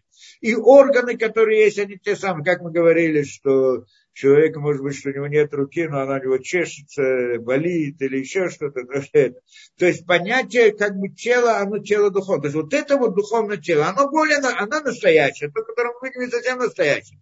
Поэтому, когда мы говорим, что да, что вот эти вот системы управления, его рассматриваем как тело, как органы тела и так далее, и потом сравниваем с физическим, и потом говорим, что это физически, что на самом деле там не физическое, а совсем другое, в аллегории и так далее, то должны понимать, что не то, что э, наши, э, как бы то, те, мы делаем просто аллегорически, показываем на это на связь и так далее, по-настоящему, что там нет органов, а здесь есть органы, но мы это сравниваем с этим, прямо наоборот. Там органы, и там тело настоящее, а у нас только рисунок его. Там это, то есть, не, не, там это, а там настоящее, а здесь аллегория на э, наше тело, это аллегория то, что настоящее, да, как бы так, наоборот. Вот,